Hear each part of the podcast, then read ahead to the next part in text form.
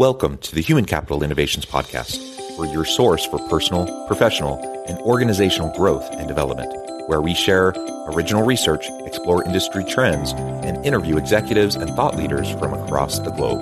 We hope you join us often for practitioner oriented content around all things related to leadership, HR, talent management, organizational development, and change management. Maximize your personal and organizational potential with Human Capital Innovations Podcast.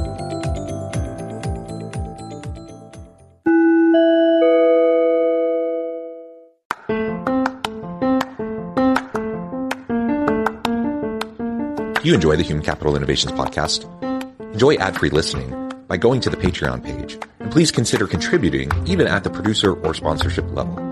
And please leave a review. Thank you for your support.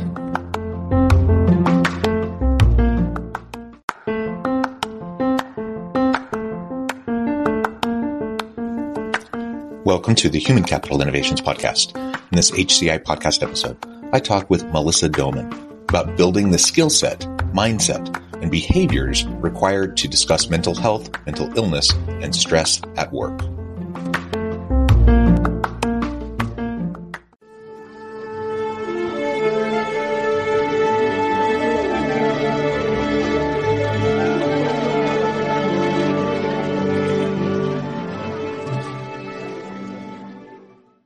Melissa Doman, welcome to the Human Capital Innovations Podcast. Thank you so much for having me. I've been so looking forward to this conversation. It's a pleasure to be with you. We've been prepping for this for a long time. It's great to finally be able to sit down and have a nice conversation with you. You're joining us from the Denver area. I'm south of Salt Lake City in Utah. And today we're going to be talking about building the skill set, the mindset, and the behaviors required to effectively discuss mental health, mental well, mental illness, and stress at work all so that we can have more holistic wellness in the workplace. As we get started, I wanted to share Melissa's bio with everybody. Melissa Doman is an organizational psychologist, former clinical mental health therapist, and author of Yes, You Can Talk About Mental Health at Work. Here's why and how to do it really well. Melissa works with companies across industries, across and around the globe, including clients like Google, Dow Jones, Microsoft, Salesforce, Siemens, Estee Lauder, and Janssen. She has been featured as a subject matter expert in Vogue, the BBC, CNBC, Inc., and in LinkedIn's 2022 top 10 voices on mental health. Having lived abroad in South Korea, England, Australia, and traveled to 45 plus different countries, Melissa calls upon her global experiences to inform how she works with companies around the world. She has one core goal to equip companies, individuals, and leaders to have constructive conversations about mental health in the workplace. Her work and book aim to accomplish just that. Again, a pleasure to have you. Anything else you would like to share by way of your background, your personal context before we dive on into the conversation? Something I found, and one of the main reasons that I left clinical work, is I found that practically all of my clients felt completely terrified to talk about very reasonable, normal struggles in the workplace. And a lot of people were also feeling like their workplaces were so toxic that there was no dream of even talking about this at all. So I thought, let me go and make an impact at the source. And that is what I have been trying to do for years. And I will beat that drum for as long as anybody will be willing to hear me. yeah. And it's always been an important topic. It's one we've talked about and addressed on this podcast uh, many times before, and I'm sure we will many times in the future. Uh, but as important as it has always been, I think over the last few years, we've seen even a heightened, you know, uh, importance and a sensitivity to all things around mental health, mental illness, stress, anxiety, and the holistic wellness of our people and organizations. Of course, COVID had a tremendous public health impact in terms of physical health of individuals, but it had a huge mental health impact too.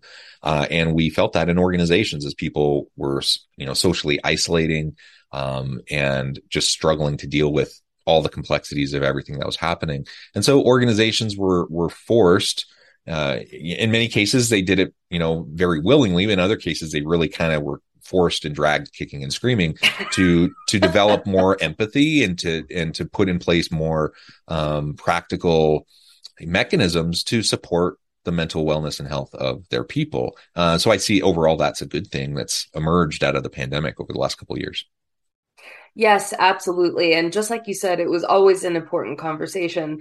Now, the way I see it is it is deeply urgent. And with the way the world is going, and I know that every generation says this, this is not new information, but the way the world is going, I literally don't see how we couldn't talk about this in the workplace for our emotional survival for the people that we spend anywhere from 35 to 70 hours a week with.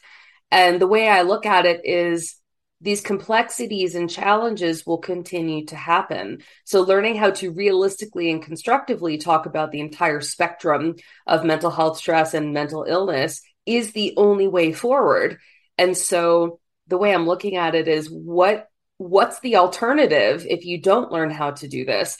And the way that I've been working on it, uh, really, especially in the past year, is this is not just an optional wellness conversation. This is about critical professional development and skill development and learning about a language that we all need to know how to speak.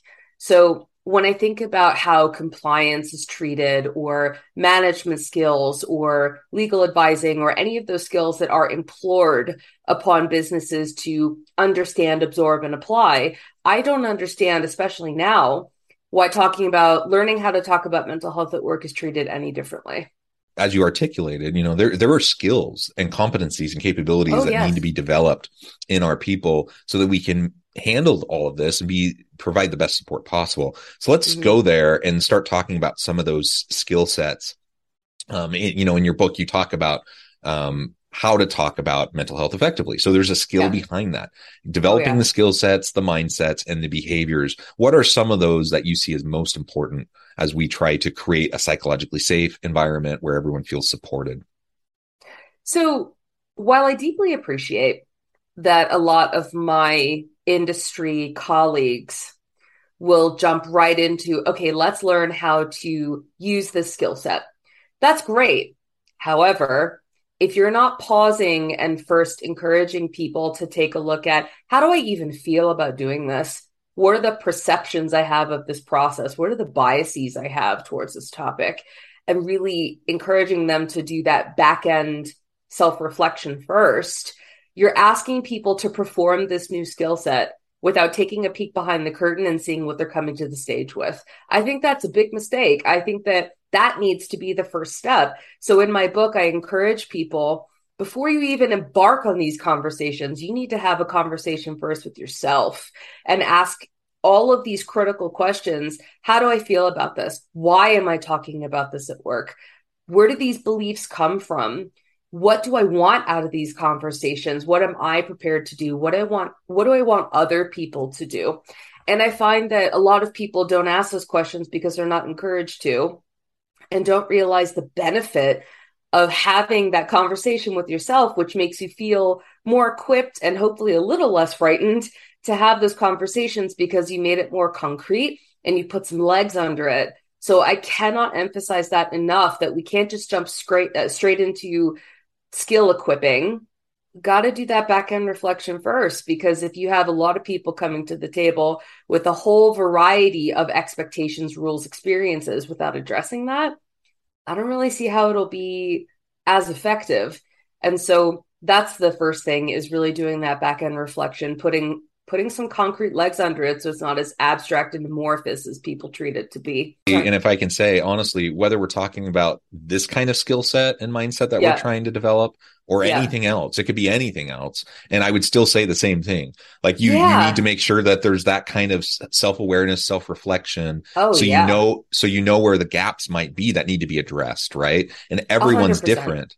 And so, mm-hmm. so you see, you see, um, company training programs that get implemented you know everyone is involved and and you're like okay uh, maybe maybe that's a good use of time money and energy but probably not because everyone's in different places um, right. so i would say i would say that for any type of training um, oh, or yeah. skill development but it certainly oh, applies oh, yeah. here too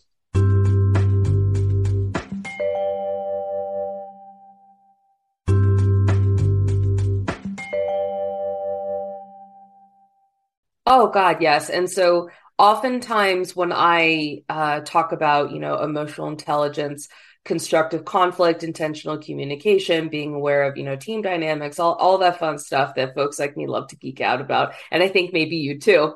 And the thing is that, I, again, I don't feel that people are encouraging those folks to take stock about where the the genesis of those you know beliefs and motivations come from about their willingness readiness and motivation to to learn about how to do it differently.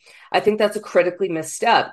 So no matter what i am you know presenting on advising on that's where i start before even going into giving those skills because you got to take the human condition and variation of experiences into account first because we're all a product of all the different social spheres that we have touched throughout our lives. And so that's where my my undergrad in sociology comes into play a little bit you know before even looking at the psych stuff. And um, i think it, it's absolutely critical because i often find that for conversations like this that people are encouraging sharing because you should be able to share. And i get that and i agree However, I would say the more effective and long term and constructive way to look at it is yes, I want to do this, but I want to do it with purpose. So I need to take some responsibility and figure out why do I want to talk about this, to who and what I want to get out of it. And so oftentimes I, I also write about this a lot in the book. I would say the majority, if not all, of the responsibility and onus tends to be put on the listener, the supporter. What about the person who's sharing? What about their responsibility in that two way conversation about telling someone what they need, what they're concerned about, the type of support they need?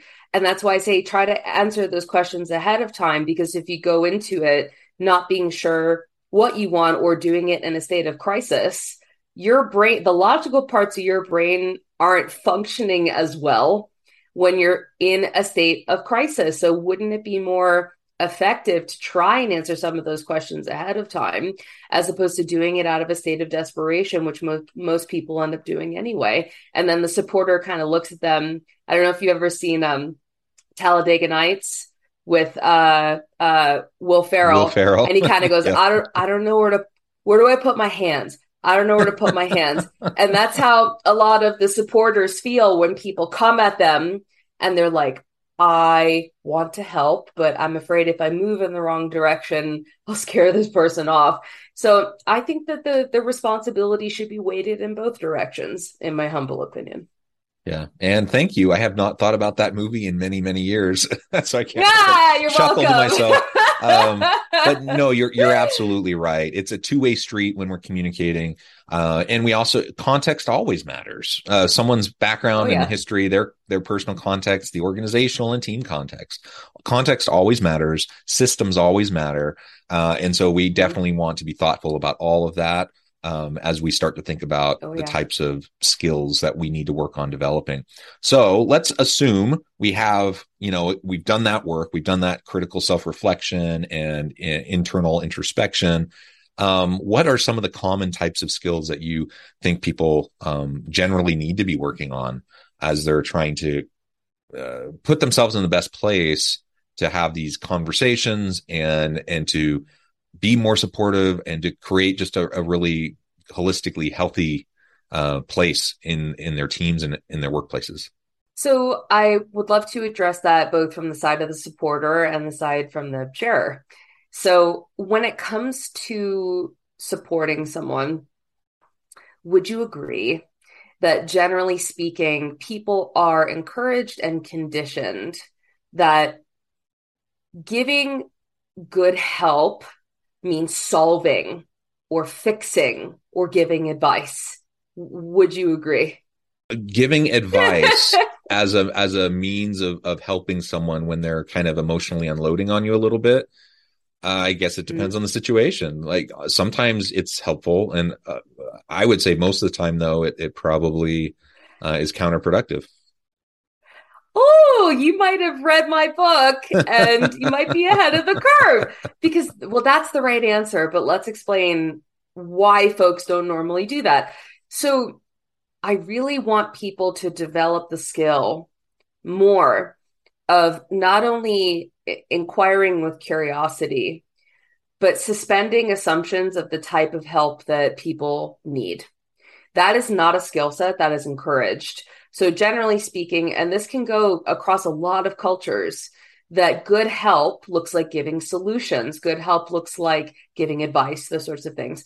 So, when it comes to being a supporter, I think developing the skill of suspending that assumption and suspending that automatic uh, behavior is something to work on and, and rerouting that into practicing asking open-ended questions and not making assumptions about what people need. You'd be shocked, although you in particular I don't think would be shocked, the number of people who walk around their entire lives not being asked, do you want me to listen? Or do you want help sorting through this or fixing it? The average person is not asked that because people just jump straight in. Oh, this person seems to be in distress. Let me give a silver lining or say why it's going to be okay or offer what I did or what someone else did because that that'll help that has to help. Well not always. So I think that the fir- the first thing to do is practicing not fixing and making assumptions about the style of help and inquiring with curiosity about the type that they do need. That is so incredibly powerful and I wish people would work on that practice more often. Another thing is, I often notice that people really struggle with active listening as opposed to listening to respond and you can often see that when you're you're speaking with someone you see their face preparing to answer back to you which will relay to someone who's trying to speak about their mental health, oh, they're not actually listening. They're just waiting for their turn to talk. And I know that everybody and their mother talks about active listening. I am not the first person to to do this, but people still really struggle. They really struggle with listening to listen as opposed to listening to respond. And so I, I cannot stress enough. I'm the millionth person to talk about this that active listening is incredibly important.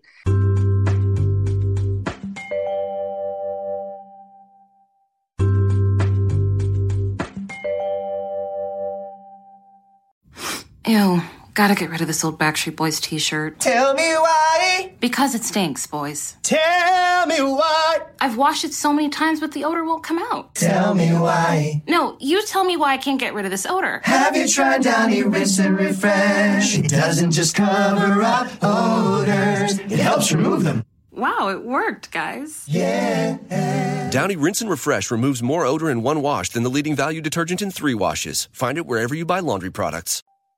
You're absolutely right. Uh, we need we need to listen uh, to listen, be present with the person, and help them to f- feel seen and heard. Right, and and we're not listening with an agenda, not listening, preparing for the next piece of our own argument or our own solution or Mhm. or whatever. Mhm. It's a, just a very different way of approaching that kind of a conversation. Uh, and so, Mhm. active listening, really attentive listening, is a skill that I think most people need to work on and develop. Um, I was also thinking though uh, about just distracted listening. So you you may not be listening, you know, with the intent of like preparing your next remarks or anything like that, but you may be distracted, and there could be a thousand things that are distracting you. Uh, and and Oh, I yeah. couldn't help but think about a, a just a situation just the other day with my 15 year old daughter, and I I don't remember what I was distracted by. Uh, I was trying to listen to her. I was not. I didn't have any intention of like trying to formulate what I was going to say in response or anything. Um, Uh-huh. but something distracted me, and Mhm. she said something that was important. And then, but she I could tell, she could tell that I didn't like Dad, process it you're not And- listening. yeah and, and she actually did that she like grabs my head she's like dad you did not hear what i just said did you? And i'm like uh, Get it, I'm girl. sorry. So, yeah so you know good for her. Um and yeah. but i i was distracted right? What in whatever it was. And so we, we just try to be as present as you can be uh, try to tune out Oh, the yeah. distractions. I know the world's a crazy place. There are distractions all the time. Sometimes it happens Oh, yeah. regardless of our best intentions. And so when that does happen like it did with my daughter the other day you know i just say sorry honey please tell me again and and, and try to make Don't sure grab your knows- colleagues' heads. don't Yeah. don't grab your colleagues' heads, but you know, same principle. Yeah. Yeah. You're, Absolutely. you're so right though, be, because people, even if you're having these conversations on Zoom or on the phone, people can tell when you are not giving the conversation the space and attention it deserves, or if you're checking email or checking texts or something like that. How would that feel to you if you're trying to offload about something that people are still apprehensive to talk about at work and they can tell that you're multitasking? That sucks. Even if it's not intentional, you need to give the conversation the time and space that it deserves. And something else that I think is a really good skill to practice more on like a, a meta level within an organization is oftentimes when we come to trying to encourage these sorts of conversations, there is a lens of unintentional toxic positivity that is entirely counterproductive to what we are trying to accomplish. So when we're creating an environment for constructive and healthy conversations, notice I didn't say the word positive.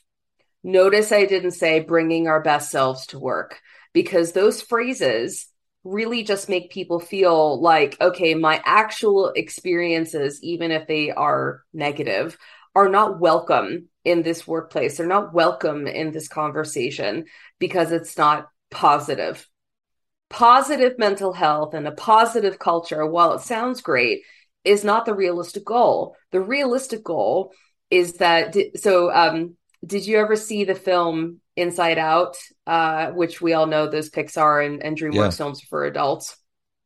So that is based on real childhood development and it's based on real neuroscience. It had consulting, you know, psychologists, physicians on that on that um, project, and I really hope they make a follow up. I'm desperate for it.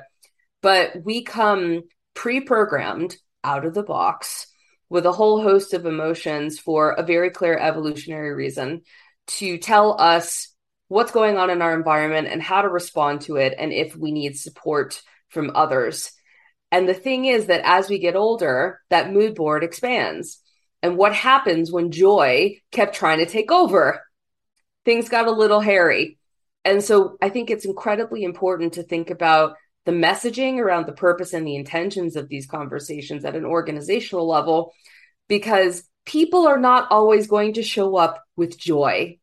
People are not always going to show up with the other, you know, derivatives of joy. So I also highly recommend everybody checks out The Feeling Wheel by Dr. Gloria Willcox. Mm. You will be shocked the dozens and dozens and dozens of emotions that we are naturally pre-programmed with, half half of which are actually pretty negative and they're not clinical at all. So it's about encouraging people that you can show up to work with this full range of stuff and that's okay. We need to normalize that talking about mental health at work is not just with this this positivity lens. It's all of it. But what's most important is that if you're in the I'm not feeling good space, what are you going to do about it? I think it's sharing with intention and purpose. Sometimes people need a good old fashioned word vomit. I get it. But if something is continuing, con- continuing, continuing, continuing, well, sharing is great, but what are you going to do to manage it? I think there's a big missing dose of individual accountability to not only talk about mental health, but to manage mental health. I think that's a huge thing that's missing. And I'm constantly raving about that because, you know, HR can put out these initiatives, you know, they can give these educational programs. I just spoke, you know, at the SHRM Foundation about this a couple days ago. But if people are not tasked with the individual accountability to learn how to do the skill set for this full range of experience that we have, it, it'll die. It just won't Yeah. succeed. And so I think it's incredibly important. And I know we already talked about, you know, the responsibilities for the um, the sharer, but something else that I really wanted to mention is that it's really difficult if you want to talk about mental health at work to distill down into the must know highlights that people need to know in terms of the the relevance of this conversation in the context of work. And so try to think about what are the critical things that people need to know instead of the 80,000 word description over this 10 year history that you've never told them about before versus what what are only the highlights they need to know because any of that superfluous information will only distract from your point and mm-hmm. potentially confuse the listener about what you want them to do. So I think that the sharer has a responsibility to try to work on articulating more clearly what what are the key pain points and what they want that person to do. And that's not something that we are encouraged to work on because we're so focused on just getting people to open up period. And opening up is really critical, but if you're opening up without some sort of structure for the receiver to get, I don't see how the conversation can be as as as helpful in the end. Melissa, this has just been a really fascinating conversation. I note the time, and unfortunately, I'm going to have to let you go here in a little bit so you can get back to your busy day. Oh, what's so um, fast? I know it, it, screamed on by, um, but you do have a book, so people can uh, uh, check that out and learn even more yeah. about all of this. And I would encourage them to do so.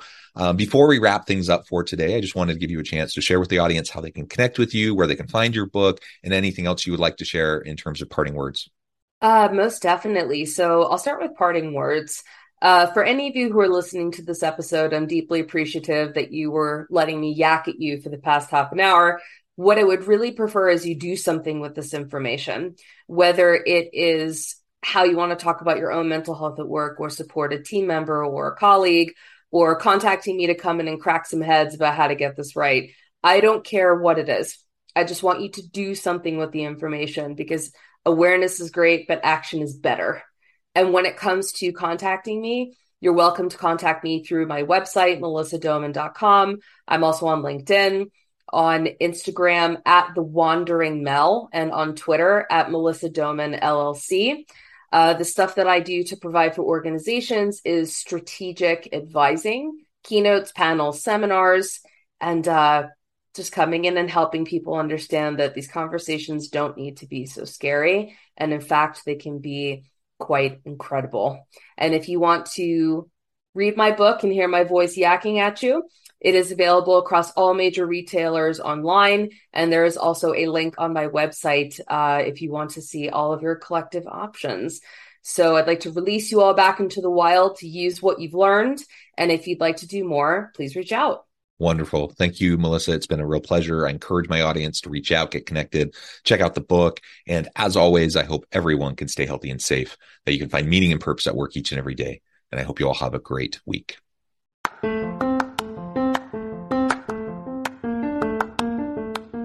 you enjoy the Human Capital Innovations podcast? Enjoy ad free listening by going to the Patreon page, and please consider contributing even at the producer or sponsorship level. And please leave a review. Thank you for your support.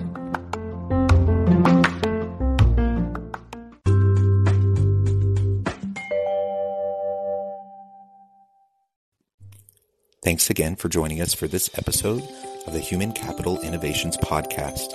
I hope you stay healthy and safe and that you have a great week. Littleton Coin Company is ringing in the holiday season with daily deals. Visit littletoncoin.com for at least 15% off select products now through November 28th. Save on your favorite coins, such as Morgan Silver Dollars, Kennedy Half Dollars, commemorative quarters, and much more. But hurry, each day offers a new deal you don't want to miss. Visit us now at littletoncoin.com. That's littletoncoin.com. Littleton Coin Company, serving collectors since 1945.